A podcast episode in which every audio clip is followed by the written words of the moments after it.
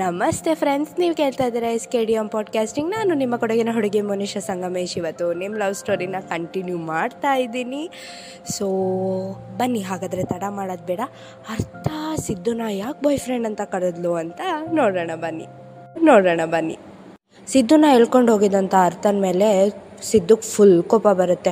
ಅವ್ನು ಸಿಟ್ಟಲ್ಲಿ ಕೈ ಬಿಡಿಸ್ಕೊಂಡು, ಏನಾಗಿದೆ ನಿನಗೆ? ಅಲ್ಲ, ಅದೆಷ್ಟು ಚೆನ್ನಾಗಿ ಪ್ಲೇಟ್ ಚೇಂಜ್ ಮಾಡಿಬಿಟ್ಟೆ ಅಲ್ಲ, how dare you to call me has your boy friend? ನಾನು ನಿನ್ನ ಬಾಯ್ ಫ್ರೆಂಡ್ ಆ್ಯಂಡ್ ನೀನು ನನ್ನ ಗರ್ಲ್ ಫ್ರೆಂಡ್ ಅಂತೆ. ಏನೇ ಕ್ರಿಯೇಟ್ ಮಾಡಿದೆ, ಎಷ್ಟು ಇನ್ನೋಸೆಂಟಾಗಿ ಆ್ಯಕ್ಟ್ ಮಾಡ್ತೀಯ ನೀನು. ಯಪ್ಪ, ಹುಡುಗರೆಲ್ಲ ಡವ್ ಮಾಡೋದು, ಹುಡುಗಿರು ಯಾವಾಗ ನಂಗೆ ಬರ್ತಾ ಇರೋ ಕೋಪಕ್ಕೆ ಏನು ನೋಡ್ಬೇಕಂತ ಗೊತ್ತಾಗ್ತಿಲ್ಲ ನಿನಗೆ. ಈ ಜಾಗದಲ್ಲಿ ಏನಾದರೂ ಹುಡುಗ ಇದ್ದಿದ್ರೆ ನಾಲ್ಕು ಹಾಕೊಂಡು ತದಕ್ಬಿಡ್ತಿದ್ದೆ ಅಂತ ಬೈಯೋದಕ್ಕೆ ಸ್ಟಾರ್ಟ್ ಮಾಡ್ತಾನೆ. ಎಕ್ಸ್ಪ್ರೆಸ್ ಟ್ರೈನ್ ಥರ ಹೀಟಾಗಿ ಫಾಸ್ಟಾಗಿ ಹೋಗ್ತಿದ್ದಂಥ ನಮ್ಮ ಸಿದ್ದು ಮಾತನ್ನ ನಮ್ಮ ಅರ್ಥ ನಿಲ್ಲಿಸಿ ಮಾತಾಡೋದಕ್ಕೆ ಸ್ಟಾರ್ಟ್ ಮಾಡ್ತಾಳೆ. Oh hello Majnu, first and foremost ನೀನು ನನ್ನ ಕೈ ಹಿಡ್ಕೊಂಡೆ ತಾನೇ, ನಾನು ನಿನ್ನ ಕೈ ಹಿಡ್ಕೊಂಡೆ, ಸರಿ ಹೋಯಿತು. ಆ್ಯಂಡ್ ಮಕ್ಕಳು ವಿಚಾರದಲ್ಲಿ ಅದು ಆ್ಯಕ್ಚುಲಿ ಅಂತ ಇದ್ದಾಗೆ ಸಿದ್ದು ಇದ್ದೋನು ನೋಡು, ನೀನು ಯಾರಾದರೂ ಆಗಿರು, ಐ ಡೋಂಟ್ ಕೇರ್ ಆಯಿತಾ. One minute, let me ask you a question. ನೀನು ಪ್ರೊಫೆಷ್ನಲ್ ಡಾಕ್ಟರ್ ಹೌದಾ ಅಲ್ವಾ ಅಂತ ಹೇಳಿದಾಗ ಅರ್ಥ ಇದ್ದಳು ನೋ, ಆದರೆ ಮುಂದೆ ಅಂತ ಇದ್ದಾಗೆ ಸಿದ್ದು ಇದ್ದೋನು ನೆಕ್ಸ್ಟ್ ಆಗ್ತೀನಿ ಅನ್ನೋದು ಬೇರೆ, ನೀನು ಪ್ರೊಫೆಷ್ನಲ್ ಡಾಕ್ಟರ್ ಅಲ್ಲ ಅಂತ ಹೇಳಿದ್ಮೇಲೆ ನಿನಗೆ ಡಾಕ್ಟರ್ಸ್ ನೇಮ್ನ ಯೂಸ್ ಮಾಡಿಕೊಂಡು ಈ ಥರ ಎಲ್ಲ ನಾನ್ಸೆನ್ಸ್ ಕ್ರಿಯೇಟ್ ಮಾಡೋ ಯಾವ ರೈಟ್ಸು ಇಲ್ಲ. ಡೈಲಾಗ್ ಹೊಡೆಯೋದಕ್ಕಿಂತ ಮುಂಚೆ ಸ್ವಲ್ಪ ನೋಡ್ಕೊಂಡು ಹೊಡಿ.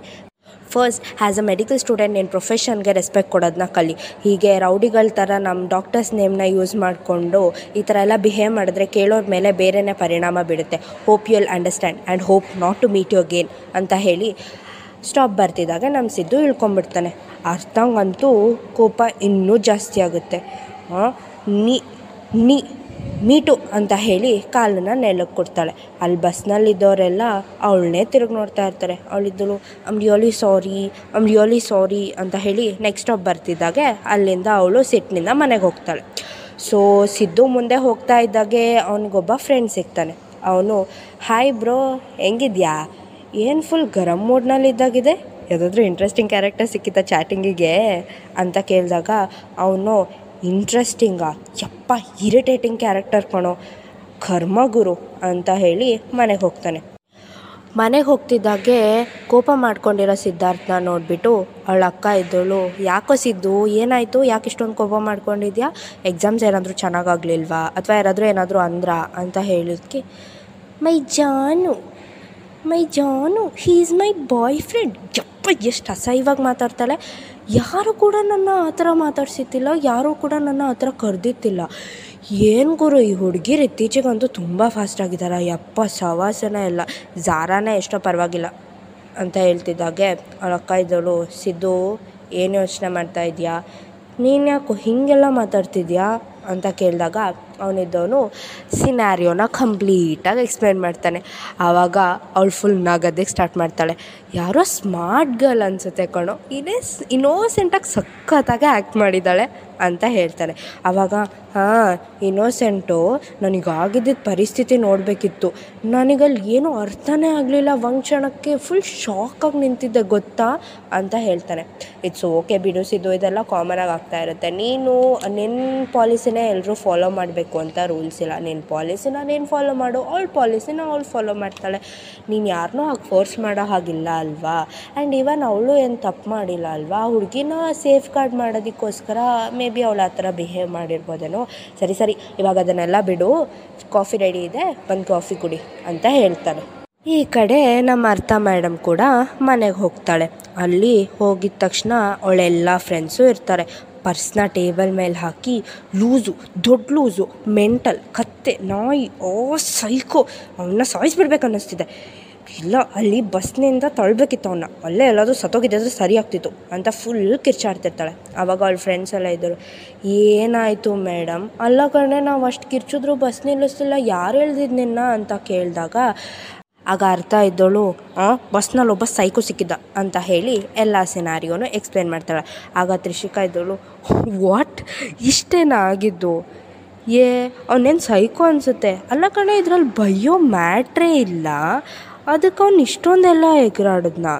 ಅಲ್ಲ, ಎಷ್ಟೋ ಜನ ಹೆಂಗೆಲ್ಲ ಯೂಸ್ ಮಾಡ್ಕೊತಾನೆ, ನಾವು ಒಂದು ಹುಡುಗಿ ಲೈಫ್ನ ಸೇವ್ ಮಾಡಿದ್ದೀವಿ ತಾನೇ ಅಂದಾಗ ಎಲ್ಲರೂ ಅವಳಿಗೆ ಬಂದು ಲುಕ್ ಕೊಡ್ತಾರೆ. ಆಗ ಯಾ ಹೌದು, ನಮ್ಮ ಇಂಟೆನ್ಷನ್ ಬೇರೆ ಇತ್ತು, ಬಟ್ ಹೆಣ್ಣಲ್ಲಿ ಅದೇ ತಾನೇ ಆಗಿದ್ದು ಅಂತಾಳೆ.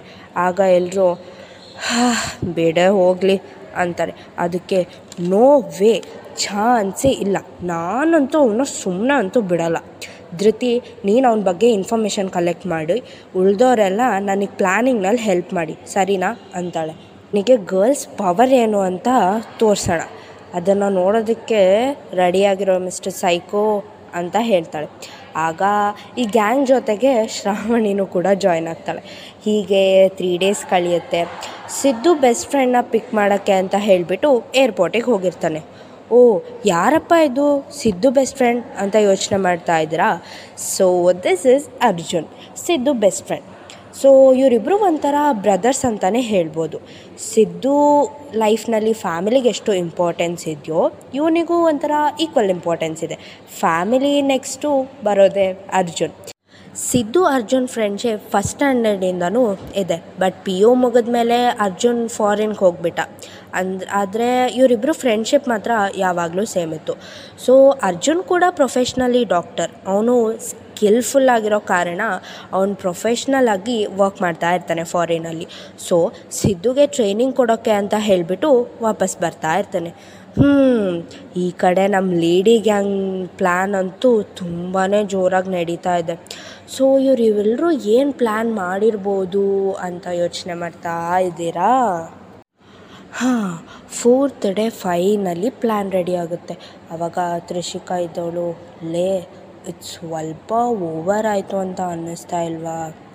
ಅವನು ಅಷ್ಟು ಮಾಡಿದ್ದಕ್ಕೆ ನಾವು ಇಷ್ಟೊಂದು ಮಾಡೋದು ಸರಿ ಅಂತ ಅನ್ನಿಸ್ತಾ ಇದೆಯಾ ಅಂತ ಹೇಳ್ತಿದ್ದಾಗೆ ಅರ್ಥ ಇದ್ದವಳು, ಸುಮ್ಮನಿರಮ್ಮ, ಅವತ್ತು ಅವ್ನು ಮಾಡಿದ್ದು ನೋಡಿದರೆ ನನಗೆ ಅವತ್ತು ಅವನ್ನ ಅಲ್ಲಿ ಸಾಯಿಸ್ಬೇಕು ಅಂತ ಸಿಟ್ಟು ಬಂದಿತ್ತು.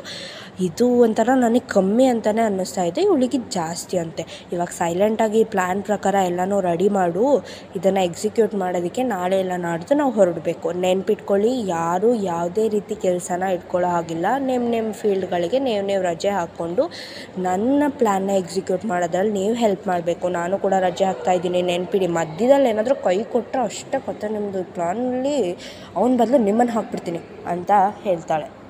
ಅದಕ್ಕೆ ಎಲ್ಲರೂ ಓಕೆ ಮೇಡಮ್, ಕೂಲ್ ಕೂಲ್, ನಾವು ಸಪೋರ್ಟ್ ಮಾಡ್ತಿದ್ದೀವಿ ತಾನೇ, ನೀನು ಯಾಕೆ ಒಳ್ಳೆ ಈ ಥರ ಬಿಹೇವ್ ಮಾಡ್ತಾ ಇದೆಯಾ ಅವನ ವಿಚಾರದಲ್ಲಿ ಅಂತ ಹೇಳ್ತಾಳೆ.